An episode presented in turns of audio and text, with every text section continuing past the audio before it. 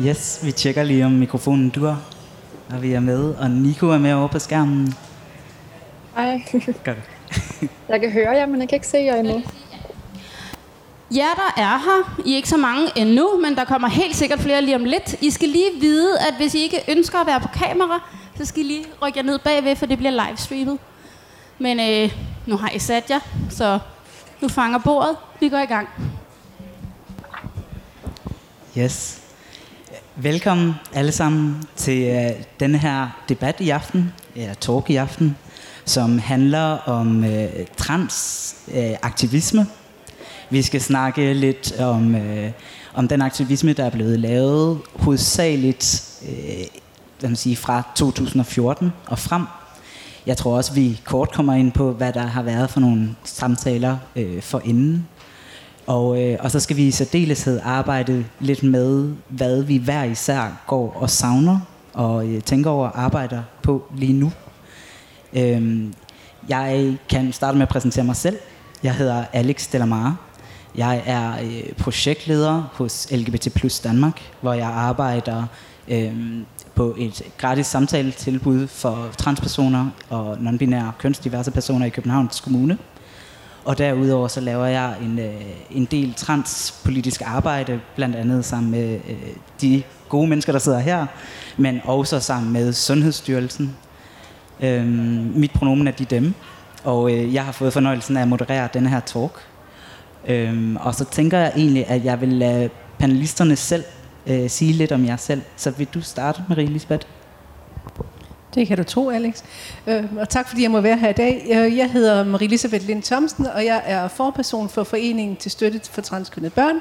Og min, øh, men til min historie i forhold til rettigheder for transkønnede startede faktisk med sygt sammen med Amnesty.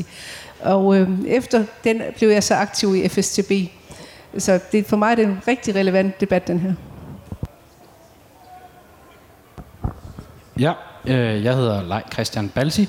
Øh, jeg er en del af Copenhagen Prides bestyrelse, og har også været med til at lave rigtig meget transaktivisme og rettighedsarbejde øh, med baggrund i at have levet erfaringer selv som transkønner.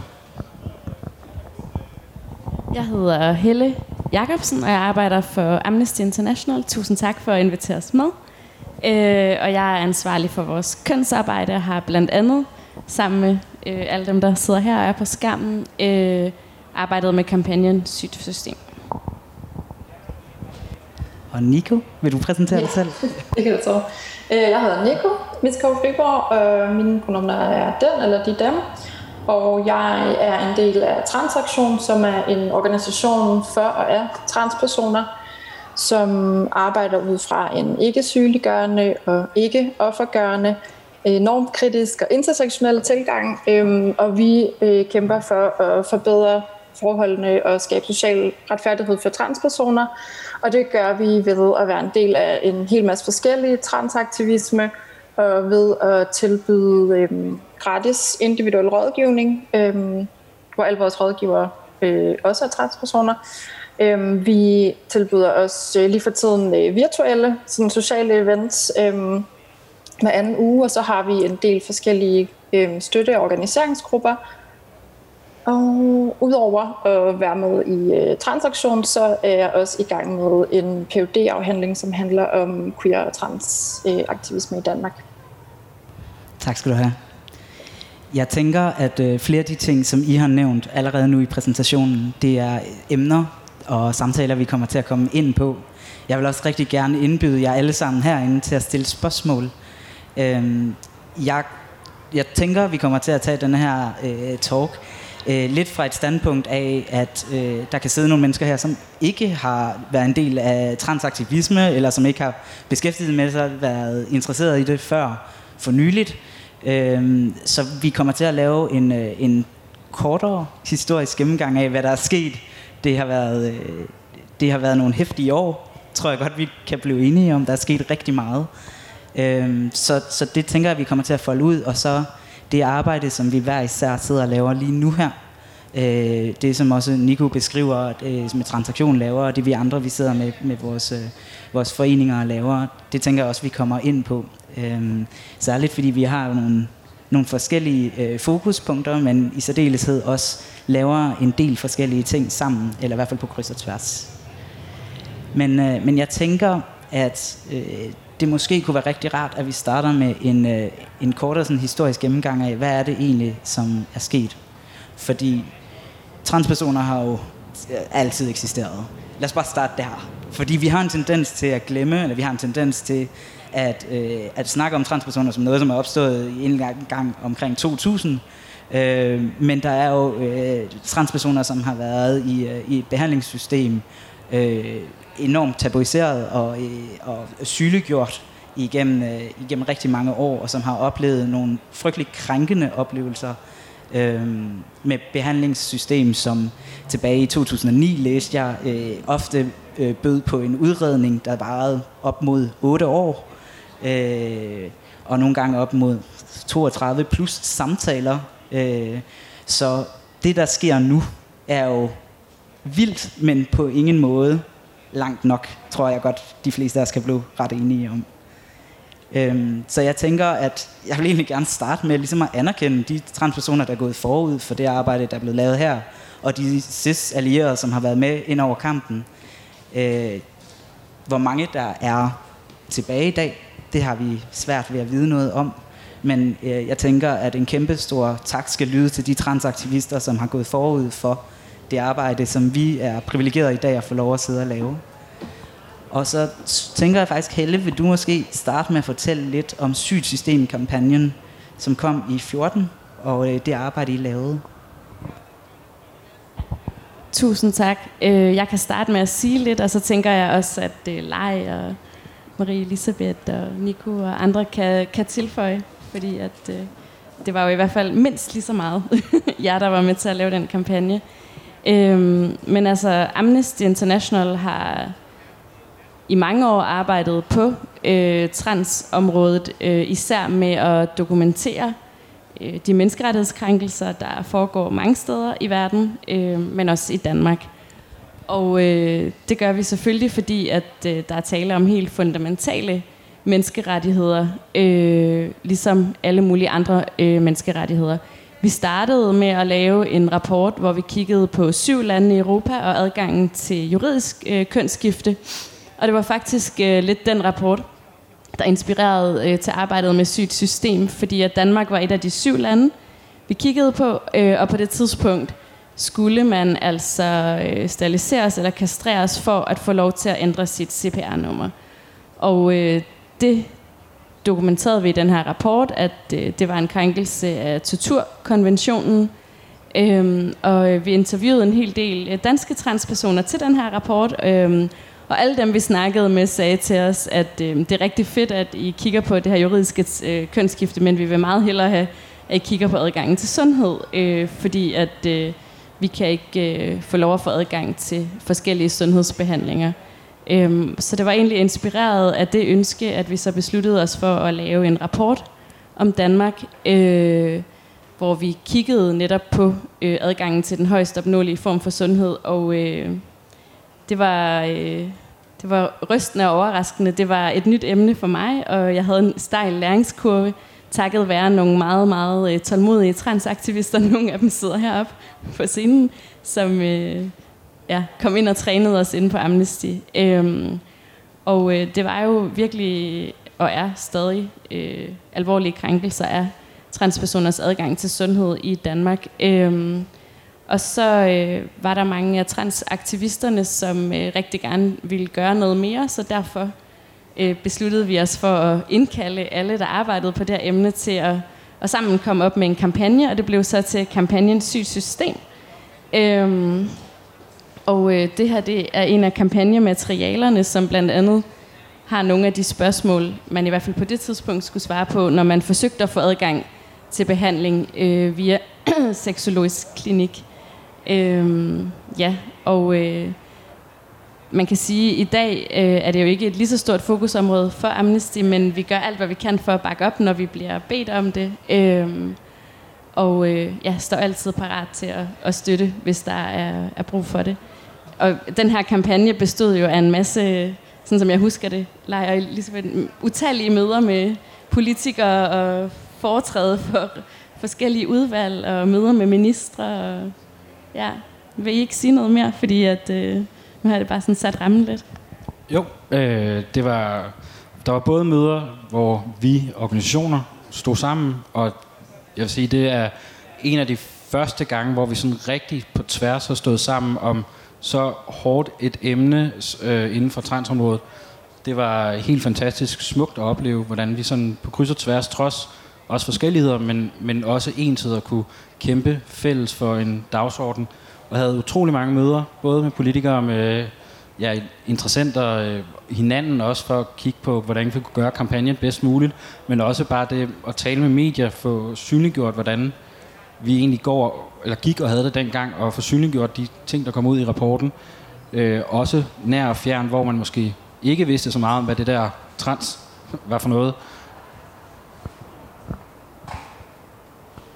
Jamen, hvis jeg skal tilføje, så kan jeg fortælle, at altså, jeg var jo sådan lidt med, øh, som jeg sige, medfølgende mor, øh, sammen med mit øh, dengang øh, 14-15-årige barn, øh, som var transkønnet, og som principielt, så var der på det tidspunkt, blev der lige åbnet op for, at børn også kunne få kønsbekræftende behandling. Men i praksis betød det, at de ikke rigtig havde etableret tilbud, så det var sådan totalt op ad bakke i forhold til overhovedet at få adgang til behandling. Øhm, så for os, blev vi, vi blev sådan katapulteret ind i et miljø, og det var fuldstændig fantastisk, både for mig og mit barn, at opleve det netværk og det samarbejde på tværs, øh, som jeg netop oplevede. Netop mange, rigtig mange ildsjæle, der sådan egentlig var organiseret i forskellige foreninger, men sådan blev forenet i en fælles kamp og i et fælles miljø, som jeg tænker, vi egentlig stadigvæk sådan, øh, har, har rigtig god nytte af, fordi vi har et kendskab øh, på tværs. Jeg tænker også, at øh, jeg kan starte med at sige, måske, at jeg, jeg selv var ikke en del af, af det arbejde, der blev lavet i 14 og igen i 16. Øh, jeg var ikke et sted, hvor, øh, hvad man siger, hvor, hvor der sprogligt eksisterede en, en, en taleramme for øh, min identitet, som er, som er non-binær. Eller det var i hvert fald en, en ramme, som, øh, som, har, som har udviklet sig virkelig meget siden da. Øh, så jeg tror altså, at jeg på det tidspunkt, hvor noget af det her arbejde blev lavet, simpelthen ikke havde øh, sproget til at i tale sætte, hvem jeg var i, i denne her øh, samtale. Øh, så jeg synes også, at der er, noget, der er noget helt vildt interessant i at høre, hvor, hvor samtalen har flyttet sig hen. At den har helt sikkert startet øh, et særligt sted, og så oplever jeg, at der er sket noget over de sidste par år, og hvor, øh, hvor behandlerne ikke nødvendigvis øh, har ville og eller haft helt forståelsesramme til at følge med. Er det noget, nogle af jer har kunne genkende i det arbejde, I har lavet? I nogle af de samtaler, indledende eller otherwise? Nej. Altså jeg vil sige, i forhold til vores samtaler indledningsvis, så noget af det smukkeste, der, der skete, da vi begyndte at sidde sammen ved samme bord og tale om, hvad vi egentlig gerne ville opnå, det var, at vi tog ikke de lavt hængende frugter. Vi, vi så, at der var et momentum, der var et drive, der var et fællesskabsånd i, at nu tager vi de der frugter, der hænger allerøverst på træerne, og det er det, vi går efter, det er det, vi vil i mål med. Vi vil ikke bare nøjes med et eller andet, som vi ved, vi alligevel gerne vil have lavet om, fordi det er egentlig ikke der, vi vil hen af. Er du ikke enig, Helle? Nico, du havde også en kommentar. Ja, ja. Øhm, jo, jeg tænker også, at, øh, at de, sådan, de gange, hvor vi har kunnet, øh, kun mødes og, og have tid til os at sætte os ned og snakke sammen som, som forskellige organisationer med forskellige fokuspunkter, øh, prioriteter og kontakt til forskellige dele af transmiljøerne har, har betydet meget for øh, netop ikke altid at, at gå efter de lavt hængende frugter, og derfor så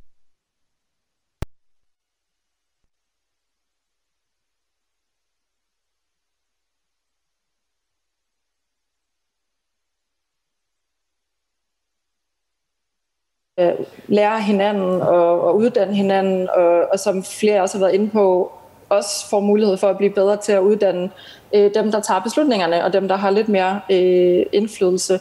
Og det tænker jeg i hvert fald også var en rigtig øh, stor del af det arbejde, der både gik forud for, for 2014 og de følgende år, men i hvert fald især også i, i den periode, hvor hvor både øh, adgang til øh, juridisk kønsskifte blev, øh, blev åbnet op øh, på baggrund, så der blev adgang på baggrund af selverklæring, øh, men også i forhold til omskrivningen af, af de øh, medicinske øh, behandl, øh, behandlingsvejledninger, som er dem, der ligesom regulerer adgang til transspecifik sundhed, fordi de jo i bund og grund også definerer, hvad det vil sige at være trans. Og der tænker jeg i hvert fald, meget af det her arbejde har krævet for det første at, at uddanne, ja, Helle, du sagde det selv, sådan folk, der, som jeg har samarbejdet med i øh, sådan trans øh, forhold og, øh, og rettigheder og og liv, men også rigtig meget de politikere, som vi har mødtes med. Meget af arbejdet handlede om først at forklare, hvad, er, hvad vil det sige at være trans, hvad er det for nogle udfordringer, transpersoner har, og hvad er det så for nogle problemer, der er i sundhedssystemet, og hvad er det, vi gerne vil, øh, vil opnå. Og der tænker jeg i hvert fald det her med at arbejde for en, øh, en vejledning, der skaber mulighed for adgang for alle, øh, der har brug for det, øh, har været et enormt vigtigt øh, mål at holde fast i, og, og som der stadigvæk desværre mangler rigtig meget i forhold til, også i forhold til, hvad du siger, Alex, om at kunne forstå sig selv og få adgang på baggrunden den måde, som de rammer, som vejledningen skaber og klinikkerne skaber. Ja, øhm, jeg tror også, øh, for os som menneskerettighedsorganisation, var det også... Øh, et wake-up call. Altså, Nico, nu nævner de alle de her møder, vi var til, øh, og jeg husker især et møde i Sundhedsstyrelsen, øh, hvor øh, en række organisationer var øh, repræsenteret, og så var der nok dobbelt så mange læger, som alligevel som vi var. Og jeg husker, øh, at vi netop der begyndte at diskutere det her med, at, at øh, personer, der identificerede sig non-binært, også skulle have adgang til behandling på samme niveau øh, som alle andre, og det endte faktisk med, at der var en læge, der øh, blev så øh, sur over det, at vedkommende udvandrede fra mødet. Øh, og, øh, og det var i hvert fald sådan virkelig et wake-up call for os, øh, som også ligesom viser, at, øh, at det er nogle grundlæggende ting og strukturer i samfundet, der skal rykkes ved, hvis de her ting for alvor skal rykke sig. Øhm, og en del af, af kampagnen, som vi jo lavede sammen alle sammen, var jo var jo det her med, med sygdomslisten, øh, men det gik jo ret hurtigt op for os ved at lytte til jer, øh, at, øh, at det jo ikke øh, var det vigtigste, men bare et øh, symbolsk skridt, fordi det her med vejledningen og adgangen til behandling øh, betyder så meget for så mange menneskers liv. Øhm, og nu er det jo lang tid siden, at vi har øh, kigget på det sådan rent datamæssigt, men jeg ved jo, at I alle sammen er i kontakt øh, med mennesker hele tiden, der, der møder det der system, så jeg er her også i dag for at høre, hvordan det egentlig sådan, øh, står til, og om der er noget, Amnesty fortsat kan støtte op om. Jeg tænker, i forlængelse af det, er det jo, hvad skal man sige, øh, interessant og vigtigt at nævne, at Danmark er jo, som, som jeg forestiller mig, nogle af jer måske ved, det første land i verden til at tage transkønnethed øh, af listen, af, hvad skal man sige, diagnoselisten af psykisk sygdom. Og det gjorde vi 1. januar 2017. Øh, men i forlængelse af det, var der jo rigtig mange organisationer, blandt andet dem, der sidder her, som var ude at sige, okay, og hvad så? Ja, sådan, tror vi rent faktisk på, at øh, det, at vi bliver taget af listen, øh, medfører en, øh, en behandling, som er værdig, som har respekt for den enkelte, som øh, begynder at give slip på den her forestilling om kønsidentitet, og i sammenhæng med seksualitet og seksuelle praksiser, begynder vi at blive mødt på nogle præmisser, hvor vi føler os set i, i vores egne narrativer først, hvis der er underliggende eller sidelæggende øh, hvad skal man sige, øh, minoritetsstress, symptomer på minoritetsstress, øh, øh, psykisk sygdom eller psykisk behandling, som, som, øh, som man har brug for som enkelt person, er det så noget, som lukker ned for ens adgang til, til behandling, eller er det noget, som, som kan sameksistere osv.? Så jeg, jeg tror, at der er rigtig mange, som sad tilbage med en oplevelse af, det var min oplevelse, da jeg læste, jeg var sådan, jeg håber oprigtigt på, at det her det gør en forskel, men jeg tror faktisk ikke på det. Er det noget, I andre har kunne genkende? Ja. Nico, du må gerne starte. det må også gerne starte med, Elisabeth. Okay, jamen så vil jeg tage fat i den der med, at du siger, øh, verden, de første i verden. Og i virkeligheden vil jeg tilføje, men Danmark er ikke et foregangsland. Og, og det kan man lidt fejlagtigt få det indtryk af, når man siger lige præcis på det område var vi de første. Øh, men jeg kan sige, med far for at gå ind sådan med, i forhold til, hvad det er, vi kæmper for. Nu sidder jeg jo som repræsentant for børne- og ungeområdet, øhm, og børne- og ungeområdet er jo på mange måder rigtig langt bag efter voksenområdet, men børne- og ungeområdet er også rigtig langt efter lande, vi normalt sammenligner os med. Øh, dem af jer, der har fulgt lidt med, ved måske, at vi arbejder stadigvæk for, at børn og unge kan få adgang til juridisk kønsskifte.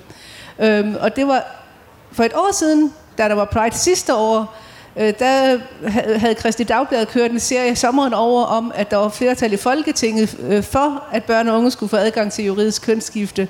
Og Mogens Jensen, som ny ligestillingsminister, stod og sagde, det gør vi noget ved. Det er noget af det første, jeg kigger på.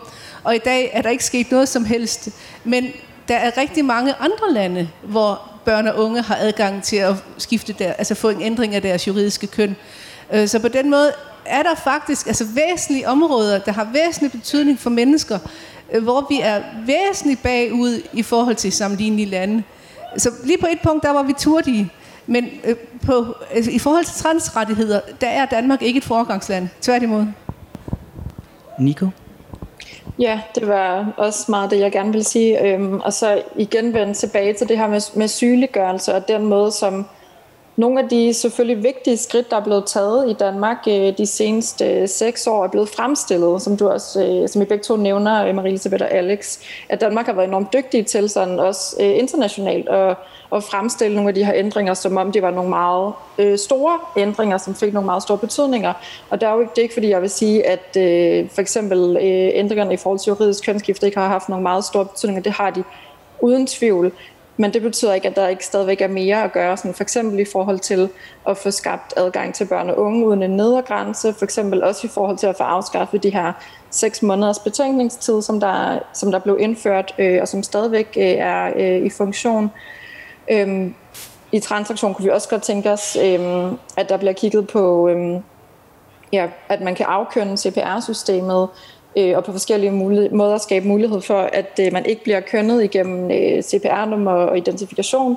Øhm, derudover så sådan, i forhold til øh, den sygeliggørelse, som er blevet reproduceret i øh, først helt tilbage i den, sådan, de tidligste lovgivninger, der har været i Danmark, som har været kastrationslovgivningen fra 1929, og så senere sundhedsloven, øh, hvor igennem man har, har, har tvunget øh, sterilisering af transpersoner igennem og haft de her meget rigide krav øh, i øvrigt i forhold til at få adgang til operationer, så senere i de her medicinske øh, behandlingsvejledninger, som øh, der har eksisteret fra 2006, og så blev ændret i 2014, og så her i, i 17 og 18.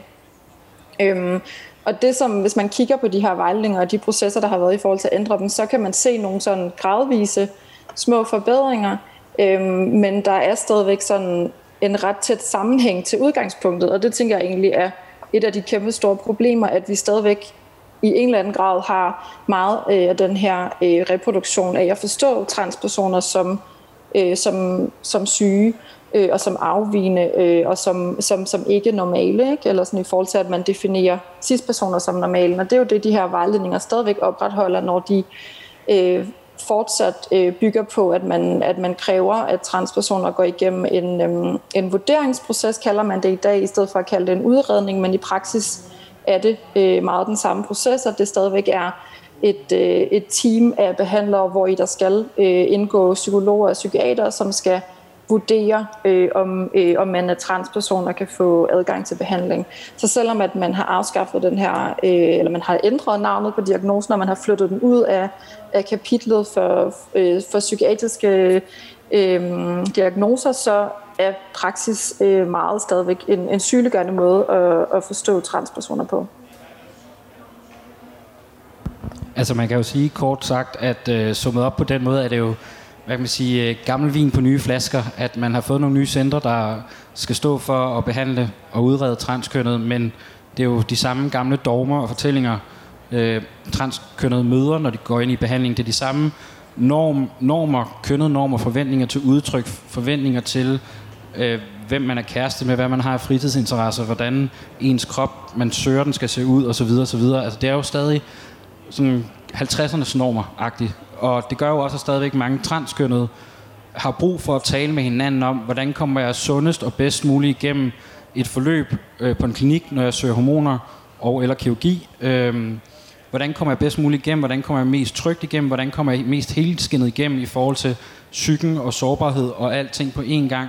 Fordi man har også brug for at have et sted, hvor man kan læse af, eller være bekymret, eller være usikker, eller i tvivl, og det er ikke fordi, man er i tvivl om, at man er transkønnet, men det er fordi, man jo skal altså, på sin vis træffe nogle store valg om, i forhold til, hvis man går ind i hormonbehandling, eller går i, i kirurgisk behandling osv., det har jo nogle konsekvenser, og man har måske brug for at få det vendt nogle steder, men man gør det i hvert fald ikke i systemet eller i sundhedsvæsenet, fordi der ved man, så er der rødt flag på en journal, og så bliver man bare trukket bagud, og måske faktisk holdt hen eller afvist i forhold til det, man søger hjælp til. Fordi man ikke må vise usikkerhed, eller man må ikke vise, at man har brug for at tale om nogle ting. Øh, så dem, man sidder overfor, er stadigvæk dem, der både skal agere terapeut og dommer på samme tid. Øhm, totalt enig i alt, øh, hvad der bliver sagt, og øh, lidt sørgeligt at høre, at øh, processen stadig er det samme, øh, men desværre ikke overraskende. Jeg øh, vil bare sige, at jeg sad i en debat øh, lidt tidligere i dag, som handlede om samtykke og voldtægt, som jo også er et ligestillingsmæssigt problem, ligesom øh, det her også er. Og øh, både da vi startede med at arbejde med transpersoners rettigheder, og da vi startede med at vold- arbejde med voldtægt, var det sådan den samme barriere, vi stødte imod, som også er det, I alle sammen lidt kommer ind på, men den her forforståelse af, at, øh, at Danmark er det bedste land i verden, når det kommer til ligestilling. Og jeg, jeg kan faktisk huske en af de første gange, vi prøvede på at, at rejse, at der var øh, store problemer med transpersoners rettigheder, så var der en, der sagde til mig, at men altså, vi var jo det første land i verden, der øh, gav adgang til registrerede partnerskaber for personer af samme køn. Og det har jo intet med hinanden at gøre, men, men der er ligesom den her forforståelse, som i sig selv bliver en barriere for at, at ændre nogle af de her øh, grundlæggende ting, øh, føler jeg. Øhm, og jeg undrer mig også over, at vi ikke har set en øh, ny lov om juridisk øh, kønsskifte for børn.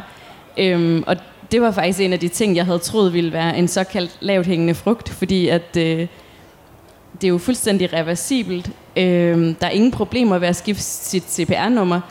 Øh, man kan sågar også skifte tilbage igen, uden at der sker noget ved det.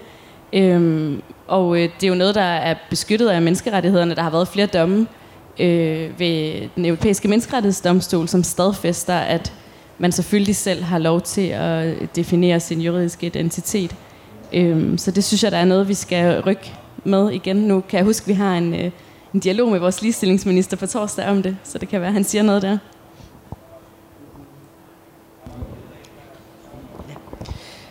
I forhold til øh, behandling, øh, så har vi også nogle, nogle, nogle ekstra udfordringer på børneområdet i forhold til voksenområdet.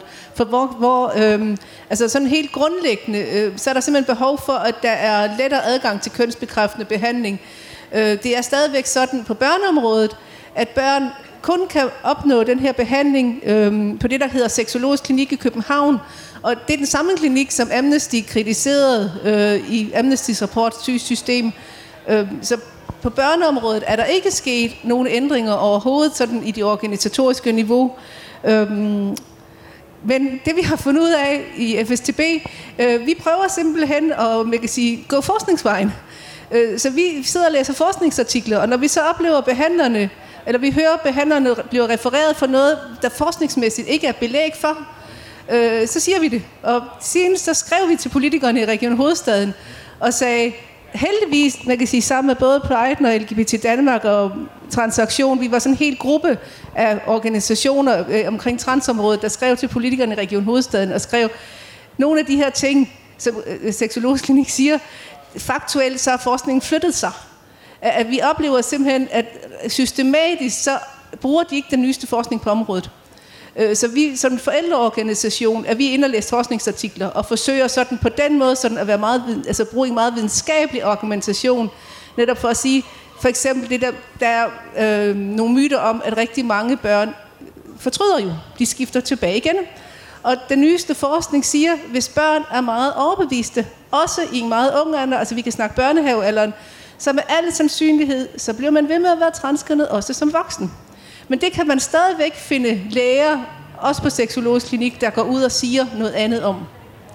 Øh, og der er simpelthen nogle myter, som vi bliver nødt til at punktere hele tiden, men vi har, vi har altså forskningsmæssigt altså evidens for, eller vi, vi kan også læse forskningsartikler, der modsiger det, som de siger. Ja, og der kan jeg faktisk sige, at det er det samme øh, på voksenområdet. Øh, transkønnet, der søger kønsbekræftende nederkirurgi, oplever også at møde kirurger, der har øh, overtalt Sundhedsstyrelsen til, eller fortalt Sundhedsstyrelsen, at de fint kan finde ud af det selv. Øh, så sidder man inde til en samtale for at skal høre om det med en kirurg, hvor vedkommende så siger, ja, men jeg er jo opdateret, jeg går på konference hver anden år, og, vi kan, og du kan selv lidt vælge på hylden, hvad du har lyst til af, af indgrebstype. Og sådan, nej, du skal kunne dit indgreb i søvn, du skal have trænet det her mindst 100 gange om året. Det, det hjælper ikke noget, at du sidder her og fortæller mig, at, at du bare lige tror, du kan prøve at, at lave sådan en, øh, at jeg er sådan en forsøgskanin. Og det hjælper heller ikke noget, at du sidder og fortæller mig, at det er indgreb, der tager mellem 5 og 8 gange, når man ved flere, øh, der går det igennem. Der er plus 10 gange øh, reoperationer for at få noget, der ikke lykkes og ikke fungerer. Når man så ved, at man kan tage til udlandet, bruge mellem 500.000 og en million, øh, og kan få noget inden for tre øh, operationer, som faktisk virker og er fornuftigt godt øh, på mange parametre. Altså, det kan ikke være rigtigt, at man har en sundhedsstyrelse, der tror så meget på Region Hovedstadens øh, kirurgiske team, at man ikke lige dykker ned i, hov, kan de nu faktisk finde ud af det her? Øh, især efter man har hjemtaget, at vi ikke længere som transkønnet har mulighed for at søge kirurgi i udlandet. Nu skal vi tage ja til det inde på Rigshospitalet, og ellers så skal vi selv finde pengene til udlandet. Nico, havde du en kommentar? Ja, øhm, det var sådan i forhold til, øh, ja, det, det rammer måske meget godt ind i både det, som, øh, som Leia og Marie Elisabeth øh, nævner nu her, men jeg tænker, fordi begge dele er jo igen sådan et udtryk for øh, både sådan en nedprioritering af, af vores liv og vores velvære, men også sådan en forståelse af, at vi ikke rigtig helt ved, hvem vi er og hvad vi har brug for. Øhm, og det er der andre personer, der ved bedre, end vi gør. Øhm, og det er dem, som der har magten over vores øh, liv og kroppe. Og det, er jo både, det ser vi både på børneområdet og på, og på voksenområdet, det her med, at øh, man skal overbevise øh, et behandlingsteam om, at man, øh, at man er trans, og at man kan få adgang til behandling. Og det er jo måske også bare lige for at uddybe for dem, der ikke kender til øh, forandringerne, der er sket sådan de seneste par år, helt ned i detaljen. Så som Leia også nævner, så var det en del af de ændringer, der, der skete i øh, 2014, da den, øh, da den medicinske behandlingsvejledning blev skrevet om der, at øh, faktisk allerede et par år inden, sådan lidt mere uofficielt lukkede man muligheden for at, at, at opsøge øh, behandling øh, andre steder end på seksologisk klinik, så der blev skabt sådan et monopol, øh, som vi så har øh, kæmpet, på, øh, kæmpet for at bryde siden, og det, man kan sige, det har eksisteret øh, dog med nogle muligheder for at gå udenom seksologisk klinik inden, da man i 2014 blev det ligesom sådan stadfæstet, øh, og så er det blevet langsomt åbnet lidt op igen, men i dag findes der stadigvæk kun øh, tre forskellige steder i landet, og det er stadigvæk reguleret sådan nationalt med de her behandlingsvejledninger, som altså dikterer, at der skal være et, øh, behandlings, et multidisciplinært behandlingsteam bestående af en psykiater øh, og psykolog, som skal vurdere, om, øh, om man kan få adgang til behandling. Øhm, og det skaber jo også øh, kæmpe øh, lange ventelister på, på behandling. Øh, Alex, som du nævnte i starten, så øh, har, er der noget af den, øh, den lille smule forskning, der er blevet lavet på området i Danmark, fordi det er også et andet problem, at det bliver nedprioriteret øh, sådan rent forskningsmæssigt. Øh, der har man ja, vist, at der var mellem 6 og 8 års øh, ventetid, øh, og det er noget af det, der blev sat penge af til øh, sidste år, især i Region Hovedstaden, at nedbringe ventetiden, og det har vi i praksis i hvert fald ikke øh, set endnu, at de her øh, 2,9 millioner, som der blev givet, øh, da man øh, politisk besluttet at lukke øh, sådan ned for behandling på seksologsk klinik og flytte i hvert fald voksne over på et nyt øh, center, øh, CKI, med, hvor man så har valgt at ansætte de samme, øh, ja, det samme personale igen. Og der satte man altså også en hel masse penge af til at nedbringe ventetider, og det har vi ikke set, og vi hører stadigvæk desværre rigtig mange, der fortæller øh, om meget lange ventetider, og om øh, især i forhold til nederkirurgi, øh, som leger også herinde på, at der er kæmpe mangel på ekspertise. Senest har vi hørt, at lærerne selv har sagt, at de ikke har øh, ekspertisen til det, øh, og at de derfor øh, har pauset for det sådan lige øh, øh, umiddelbart i hvert fald i forhold til øh, sådan det, de kalder sådan for maskuliniserende øh, nederkirurgi, og i forhold til øh, det, de kalder femininiserende nederkirurgi, så øh, bliver operationer ofte aflyst med meget kort varsel uden nogen begrundelse, det skaber jo et voldsom sådan stress og angst øh, og, og virkelig mange psykiske problemer hos personer, som har et kæmpe stort behov for at få adgang til de her operationer. Helle, du havde også en kommentar. Ja, det var bare en opfølgning på det, Nico sagde med, at øh, behandlingsvejledningen blev ændret, og det var lige omkring, da vi startede med at lave vores øh, interviews med øh, danske transpersoner, og øh, stort set alle dem, vi interviewede, fortalte, at øh, når de øh, tidligere kunne gå til de her privat praktiserende gynekologer og få adgang til hormoner, øh, følte de sig mødt som øh, selvstændige mennesker øh, med beslutningskompetence. Øh, men på seksologisk klinik var der altså den her meget umyndiggørende tilgang, og noget af det, som vi dokumenterede i vores rapport, var, at øh, de her spørgsmål og spørgeskemaer øh, direkte krænkede, øh, krænker transpersoners øh, ret til privatliv, øh, hvilket jo er, er rigtig, rigtig problematisk. Øh, ja, så øh, noget af det, vi også øh, advokerede for, og fortsat gør, øh, er selvfølgelig, at man skal gå tilbage til den her tidligere model, hvor, øh, hvor det bliver lagt mere frit ud. Altså som øh, cis-kvinde øh, kan man jo til hver en tid gå ned og bede om hormoner, når man går i overgangsalderen, uden at man skal uden at man skal udspørges øh, om, øh, hvilken identitet man har, og øh, om man nu er gået øh, rigtigt i overgangsalderen. Øh, så det er jo de samme hormoner, det kan jeg huske flere af de her privatpraktiserende gynekologer og endokrinologer, som vi interviewede, øh, også sagde til os, så de vurderede ikke, at der var noget øh, sundhedsfarligt, øh, uforsvarligt ved at, øh, at give de her hormoner. Øh, ja. Altså man kan sige to ting på det her. Et er, at der er også noget i forhold til kirurgi. Øh, en cis-kvinde kan gå ud og bede om en dobbelt F-skål, skulle jeg til at sige, hos en privat kirurg, øh, men en transkvinde kan ikke engang få lavet en B-skål, uden at skal udredes øh, på psykiatrisk, skulle jeg til at sige. Øh, og, der, og så er der også den anden ting. Nu, jeg var selv med i, og i interview til rapporten, øh, og jeg tror, det kom nok en år som en overraskelse for mange af jer, at I sad, altså at det var så hæftige historier.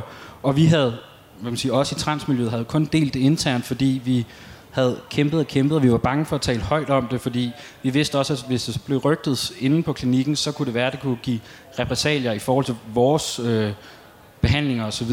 Men jeg ved da, at før jeg startede inde på klinikken, og inde på gynækologisk klinik, der øh, havde jeg en privat øh, gynekolog, og jeg har aldrig blevet mødt så meget som et helt menneske, som jeg gjorde i det, i, altså i det private system. Han var tip-top. Han så mig som den, jeg var. Han spurgte selvfølgelig ind til, om jeg forstod øh, konsekvenserne, det jeg ville gå ind til osv. Men han stillede ikke spørgsmålstegn ved min identitetsfølelse eller mine tanker om, hvem jeg var og er. Øh, men, og han var også rigtig, rigtig god til at følge op i forhold til blodprøver og kigge på, at det kunne godt være, at der skulle være nogle visse, sundhedsstyrelsen har nogle hvad kan man sige, guides over, hvor meget hormoner man skal have i kroppen, for at det er sikkert. Øh, men han var, han var ikke sådan en, at han krævede, at det skulle lå på et bestemt tal. Bare det lå inden for rammen, og man havde det godt. Og så kommer man ind på gynækologisk, og, øh, som i øvrigt er en kvindeklinik, og sidder og sådan en folk kiggede på mig sådan meget, hvor er din kæreste henne? Og så skal man ind hos nogle gynekologer, som ikke forstod sig øh, på, hvorfor det var, jeg søgte testosteron, og hvad det egentlig var, det gjorde godt, og havde meget fikst låst øh, forståelse af, og det har de stadigvæk, når jeg sidder og rådgiver og hører folk kontakter øh, med deres fortællinger. De har en meget låst forståelse af, hvor tallet skal være henne. Øh, de, de lytter ikke til den patient, der kommer ind, hvor godt de har det i kroppen. Og, øh, og de lytter heller ikke til de eventuelle kvaler, der kan være, man har i nedre regioner, hvis der er noget hormoner, der driller eller noget. Og de er, altså man, man føler som, som meget lidt ligeværdigt, når man, når man møder op i det system, kontra faktisk det private. Og det er jo super skam, fordi jeg har kontakt med ham igen, som, som jeg brugte dengang, og han er han vil så gerne åbne op for, at privater kunne få lov at behandle hormonbehandlingsmæssigt. Og han vil, han vil gerne kigge ind i, om man kunne lave noget multidisciplinært eller et eller andet. Fordi han, han kan ikke forstå, hvorfor man ikke kan behandle transkønnet med lige meget respekt som andre i vores sundhedsvæsen. Jeg tror lige, Marie-Louise vil få det, det sidste i den her runde, fordi så har jeg faktisk lyst til, at vi skal videre fra behandlingen af, eller ja. i hvert fald videre ja, i samtalen. Men, øh, jeg kan lige fortsætte historien omkring gynækologisk det virker som om, øhm, gynækologisk er jo man kan sige, målgruppen, målgruppen af gravide kvinder. Så bare når jeg har, og jeg har været sammen med min søn netop i, i København til de her undersøgelser, og så sidder man i venteværelset sammen med alle de her gravide kvinder. Øhm, altså bare det i sig selv er faktisk altså, en øh, ret ubehagelig oplevelse, fordi man helt klart sådan er fuldstændig fejlkastet. Øh, og jeg har, egentlig har jeg aldrig oplevet gravide kvinder så intimiderende, som da jeg sad den der halve time, tre kvarter i venteværelse, fordi vi jo kommer langvejs fra, og derfor selvfølgelig har været i god tid. Øhm, nu vi lige snakker om altså, de forskellige muligheder for behandling, der er, og, og sammenligner med, hvordan andre grupper i samfundet får adgang til dem, så kan jeg sige, at de hormoner, som børn kan starte med at få, det er det, der kaldes stophormoner, øh, som egentlig sætter, så at sige, sætter puberteten på pause, sådan at man er fri for at gennemgå en pubertet, hvor kroppen går i den forkerte retning. Det er de samme, stophormoner, det er de samme hormoner, som bliver brugt til andre børn, som der går for tidligt i puberteten. Og der kan egen praktiserende læge udrede en og sige, ja, du, går for, du er ved at gå i pubertet, det er du ikke gammel nok til. Du kan få de her stophormoner i en periode, men hvis et transkønnet barn skal have samme hormoner, så skal de igennem den her langvarige udredning på seksologisk klinik, som kun er i København. Øhm, så, så der er virkelig, altså samme behandling kræver meget, meget forskellige, altså, øh, øh, altså det, det, man kan sige, adgangen til samme behandling for forskellige målgrupper er meget forskellig. Tak skal I have for, øh, for alle de kommentarer. Øhm, jeg tror, det er helt tydeligt for alle her. Det er super kompliceret. Vi kan se, der er et spørgsmål. Øh, der kommer en, øh, en mikrofon til dig.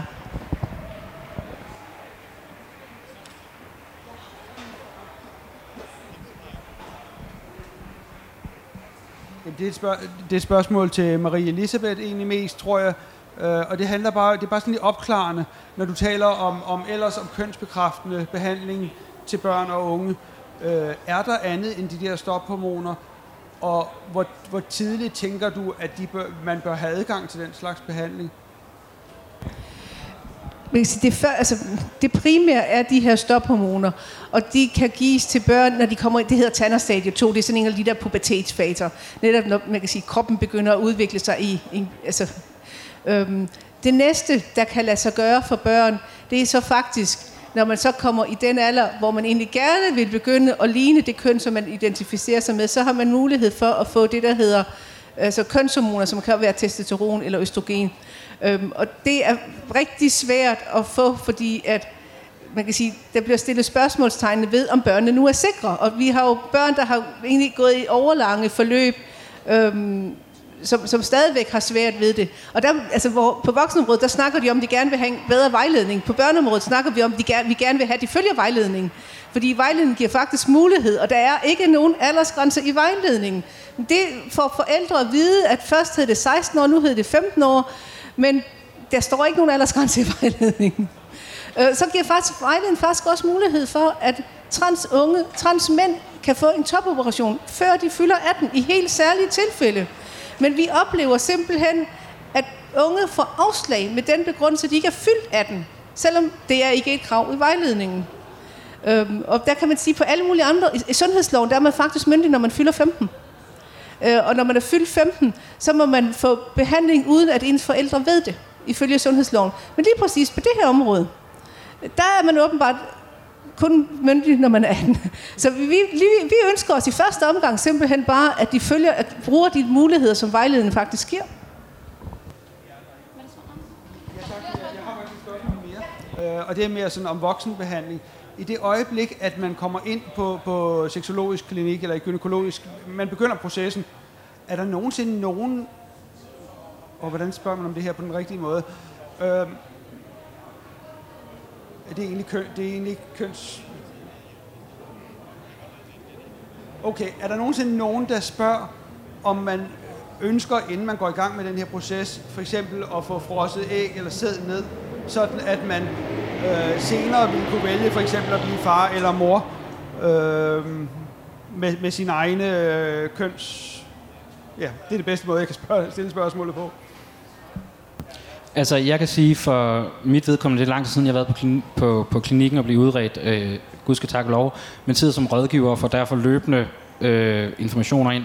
Og det er et emne, der meget, meget, meget sjældent bringes op, medmindre det er transpersonen selv, der ytrer det og nævner det.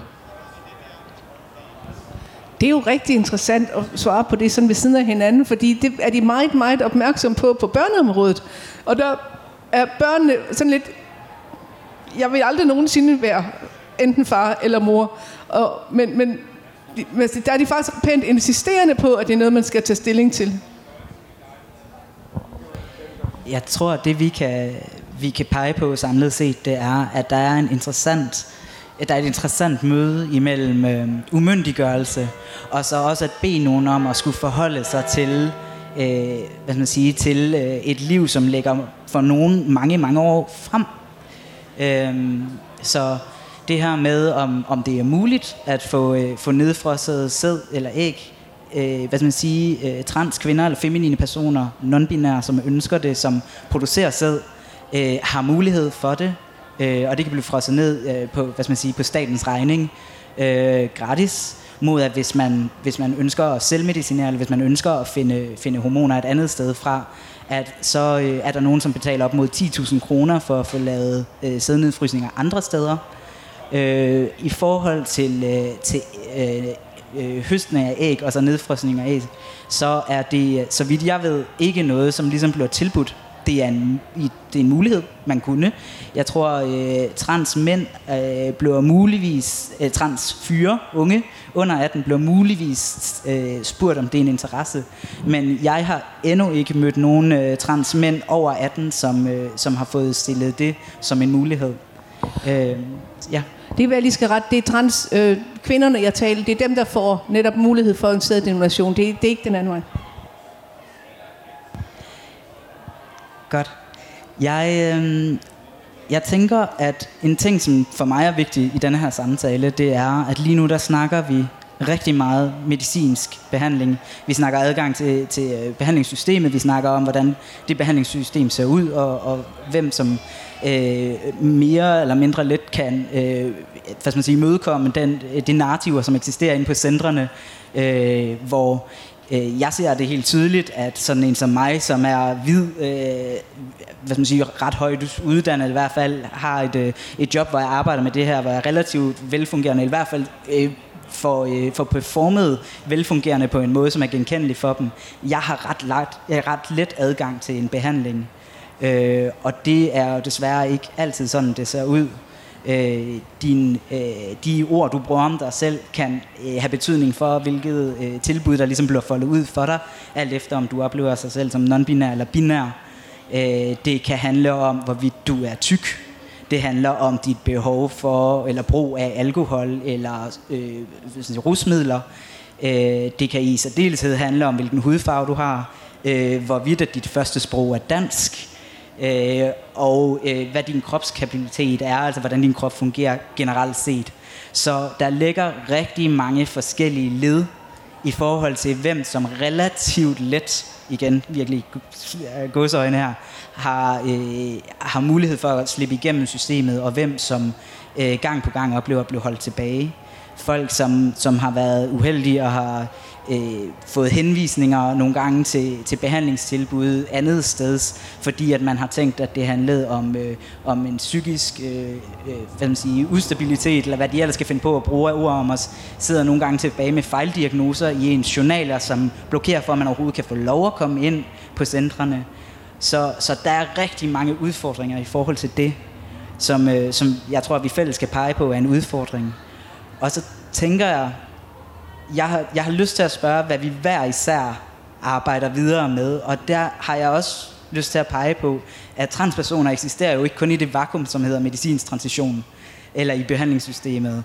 Øh, en, en ting, som jeg ofte ser bliver, øh, bliver øh, jeg ved ikke, om jeg vil sige nedprioriteret, men i hvert fald noget, som ikke får særlig meget taletid, er øh, social transition muligheden for at gøre ting for sig selv, som ikke er funderet i øh, ønsket om hormoner og eller øh, medicinsk indgreb, eller kirurgisk indgreb.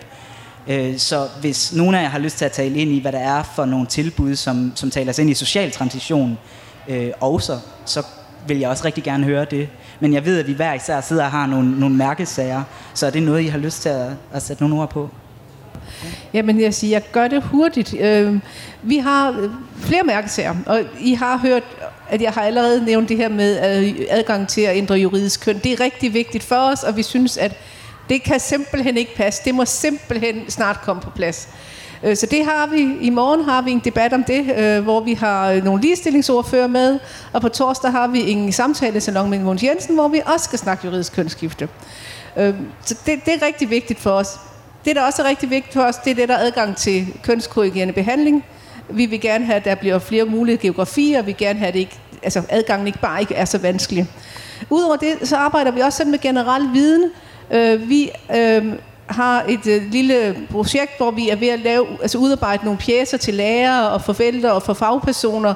Netop, hvad skal jeg gøre, hvis jeg har en elev, der er transkønnet i min klasse, til skolelærer. Øhm, og vi har, jeg, jeg, jeg har sådan en drøm om, at alle kommuner og regioner, og måske også staten, laver nogle, en mangfoldighedspolitik, hvor man netop man kan sige, laver nogle retningslinjer for, at man skal, være aner, altså, at man skal anerkende også menneskers kønsidentitet.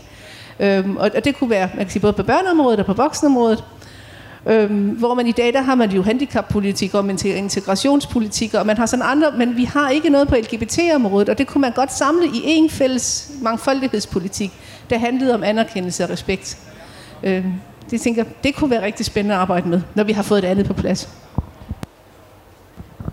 Øh, ja, jeg kan sige fra to sider af, fra Pride's side af, der arbejder vi ligesom her med menneskerettigheder og sørger for at bringe de levede erfaringer ind i rum, hvor de kan blive synlige og kan blive vist frem på en måde, hvor at andre begynder at forstå, at faglige, øh, uddannelsesmæssige erfaringer er ikke mere rigtige end levede erfaringer. Det er de levede erfaringer, der har rigtig, rigtig meget vigtigt øh, og rigtig gode perspektiver, som vi bliver nødt til at byde op. Øh, og i, altså det er ikke noget, der skal tales ned eller tales væk eller holdes væk. Fordi det er os, der er med til at vise synligt, hvad er det, vi kæmper med, hvad er det, vi står for, hvad har vi af udfordringer, hvad er det for nogle forskellige perspektiver, vi går med, hvor er det, at det clasher, eller hvor er det, vi kan se, at vi kan gøre en forandring. Og det kan vi netop, fordi vi har de levede erfaringer. Øhm, I Pride'en har vi også øh, næste år øh, World Pride, forhåbentlig. Nu må vi se med corona. Nej, må ikke, det, det kommer til at gå. øhm, der er World Pride og Eurogames, hvor vi også skal rigtig meget ud af, at både menneskerettighedsdelen, Pride-delen, men også sportsdelen skal være you are included. Vi skal sørge for, og det gør jeg også sammen med, eller det gør vi, og jeg sidder også i PAN og laver nogle ting, for at skabe inklusion for transkønnet inden for sportsverdenen. Altså få, få flere transkønnet med i sport og idrætsgrene, at få brudt de barriere, der er i forhold til omklædningsrum, i forhold til at være med i turneringer, i forhold til hvilket CPR-nummer man har, eller i forhold til hvilke hormoner man har i kroppen osv. osv. Øh, ren privat kan jeg sige, at jeg har også initiativer i gang i forhold til at kigge på social trivsel, øh, kigge på, hvordan øh, transkønnet kan vokse op, trods det, at man møder en klinik, hvor man kan lære, at man skal være negativ om sig selv, og man skal være negativ som sin krop og alle de ting, men vokse op og have en tro på, at ens, ens krop og ens køn er fantastisk. Man, øh, man har øh, et, et godt ståsted, man er god ved sig selv, man har nogle gode muligheder, man skal ikke tænke grimt om sig selv, man skal ikke skamme sig over sig selv, man skal ikke føle sig forkert. Så der laver jeg lige nu nogle, nogle små projekter i øh, sådan lukket forløb, hvor jeg særligt lige nu har fokus på transmaskulin, fordi det er den målgruppe, jeg selv er, så det er der, jeg starter i at få lavet nogle, noget kendskab til, at andre transmaskuline også kan få sådan en empowerment og forstå, at vi er lige så meget værd som alle andre, vi skal ikke skamme os. Jamen, øh, først og fremmest vil vi selvfølgelig bakke op om øh, de initiativer i andre søsætter. Øh, fortsat øh, bakke op om en øh, mindre restriktiv adgang til sundhed, juridisk kønsskifte for børn uden nogen nedre aldersgrænse. Øh, men så tror jeg, noget af det, som Amnesty også kan, er at kaste et internationalt blik på transpersoners rettigheder i Danmark – men regeringen og andre myndigheder om, at vi altså har nogle konventionelle forpligtelser, nogle konventioner, vi har ratificeret, som vi faktisk er juridisk bundne af. Øhm, vi kan også tage det op på et højere internationalt niveau. Vi har, øh, sidste år var jeg for eksempel i Genève og talte til Danmarks eksamination øh, i Komiteen for Økonomisk, Sociale og Kulturelle Menneskerettigheder, hvor vi også havde både trans- og interkønnedes menneskerettigheder med. Vi sidder lige nu og laver en UPR, submission, en international, en om Danmark, hvor vi selvfølgelig også vil tage det med. Øhm, og sådan selvstændigt, så øh, kigger vi på sammen med en række øh, LGBTI plus organisationer, selvfølgelig loven, øh, som skal beskytte mod hadforbrydelser, udvide beskyttelsen der. Vi sidder også og kigger på, hvordan øh, regeringen og andre øh, myndigheder indsamler data. De er ikke særlig gode til at segregere det. Det kan jeg huske, det var noget af det, Nico sagde, øh, da, da du blev interviewet til vores rapport om voldtægt. Så vil vi også gerne, øh, sammen med blandt andet transaktion og LGBT asyl, kigge lidt mere på øh, kønsidentitet som et asylmotiv. Øh, ja, og så øh, kigger vi også på seksualundervisning. Øh, lige nu øh, en mere obligatorisk og langt bedre seksualundervisning, som ikke kun skal være samtykkebaseret, men også øh, inkluderer en meget større grad af mangfoldighed. Øh, og så kunne vi også rigtig godt tænke os, vi har jo været rigtig meget inde på den her samtykke bane, øh, og arbejder stadigvæk på at ændre loven sammen med en række organisationer. Men vi kunne også godt tænke os, at hele samtalen om samtykke blev mere inkluderende og mindre øh, Øh, kun med fokus på heteroseksuelle ciskønnede kvinder. Det var noget af det, vi skulle have startet op sammen med Copenhagen Pride til den her øh, Pride-uge, men øh, på grund af corona blev det lidt svært, men det er i hvert fald noget af det, vi rigtig gerne vil starte øh, på sammen med jer og lave nogle øh, fokusgrupper om det her øh, emne, fordi at alle statistikker jo viser desværre, at transpersoner er stærkt øh, overrepræsenteret i voldtægtsstatistikkerne. Øh, ja. Tak. Nico? Ja, øhm, altså der er jo ingen tvivl om, at meget af det, som vi har brugt en del tid på her i panelet, er også noget af det, der stadigvæk desværre er, er rigtig vigtigt på trods af årtiers øh, transaktivisme. Vil, at mangler der stadigvæk en øh, masse arbejde i forhold til at sikre adgang til juridisk kønsskifte, øh, både sådan bredere end sådan de binære køn, øh, eller i hvert fald også mulighed for afkønning, øh, og der mangler adgang til øh, børn og unge under 18. Øh, så det vil vi gerne blive ved med at presse på, før vi har fået lovet for over et år siden, at det var noget, der var lige rundt om hjørnet, øh, og der egentlig var politisk flertal, men vi mangler stadigvæk at se noget handling der. Så øh, vil vi gerne, øh, det har vi også fået lovning på for nyligt fra, fra sundhedsministeren, se, at der bliver set på behandlingsvejledningen igen, fordi der stadigvæk er øh, en meget rigid øh, adgang til transspecifik sundhed, øh, og staten stadigvæk øh, ja, har langt hen ad vejen definitionsret øh, på, øh, sådan, hvad en transperson er, og hvem der øh, fortjener eller øh, har ret til adgang til behandling.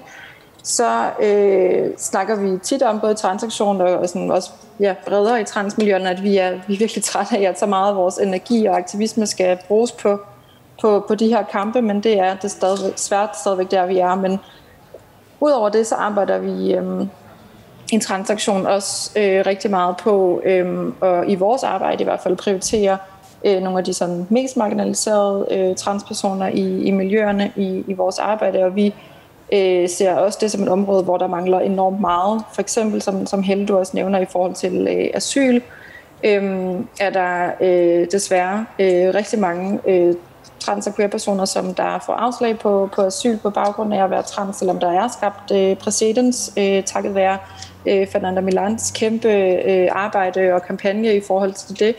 Øh, for nogle år tilbage. Øh, så der er både rigtig mange, der får afslag stadigvæk på asyl, og der er også rigtig mange, der mister deres, øh, øh, deres øh, opholdsgrundlag.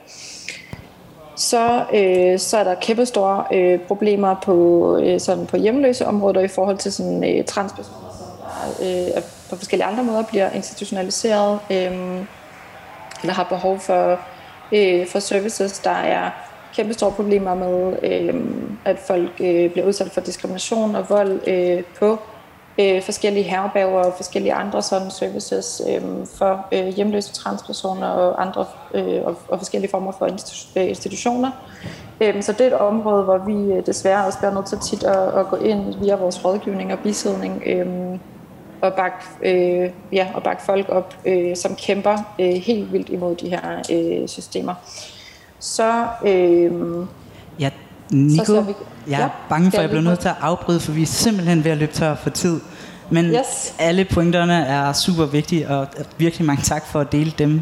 Jeg tror, det er tydeligt for alle, at, øh, at vi har øh, rigtig meget på hjerte. Vi har rigtig meget arbejde foran os, og jeg vil simpelthen så gerne, at vi kunne åbne op for spørgsmål, men jeg tror simpelthen ikke rigtigt, der er tid. Der er tid til et kort spørgsmål, det, det skal gå lidt hurtigt, så fornemmer jeg. Det, det kan, øh, den er kommet øh, fra en gæst, der ser med online, og det er til Helle, og det kan gøres meget hurtigt. Ja eller nej? kommer der en opfølgning på de rapporter fra 2012 og 16 med nye interviews og opdateret data. Jeg vil ønske, det kunne gøres hurtigt, men øh, det, det er ikke noget, vi øh, har besluttet øh, endnu, om, øh, om der er ressourcer og mulighed for. Men det jeg i hvert fald kan love, det er, at vi fortsat vil være på det her emne og støtte op om transorganisationernes arbejde, øh, hvor de finder det nødvendigt. Rigtig mange tak for det. Og øh, jeg vil gerne sige tak til, til alle, der sidder her i panel. Jeg vil også rigtig gerne sige tak til alle jer, som har siddet her. Jeg håber, det har været lærerigt. Hvis øh, nogen har spørgsmål eller har lyst til at øh, snakke med os, så kan I måske fange nogle af os efterfølgende.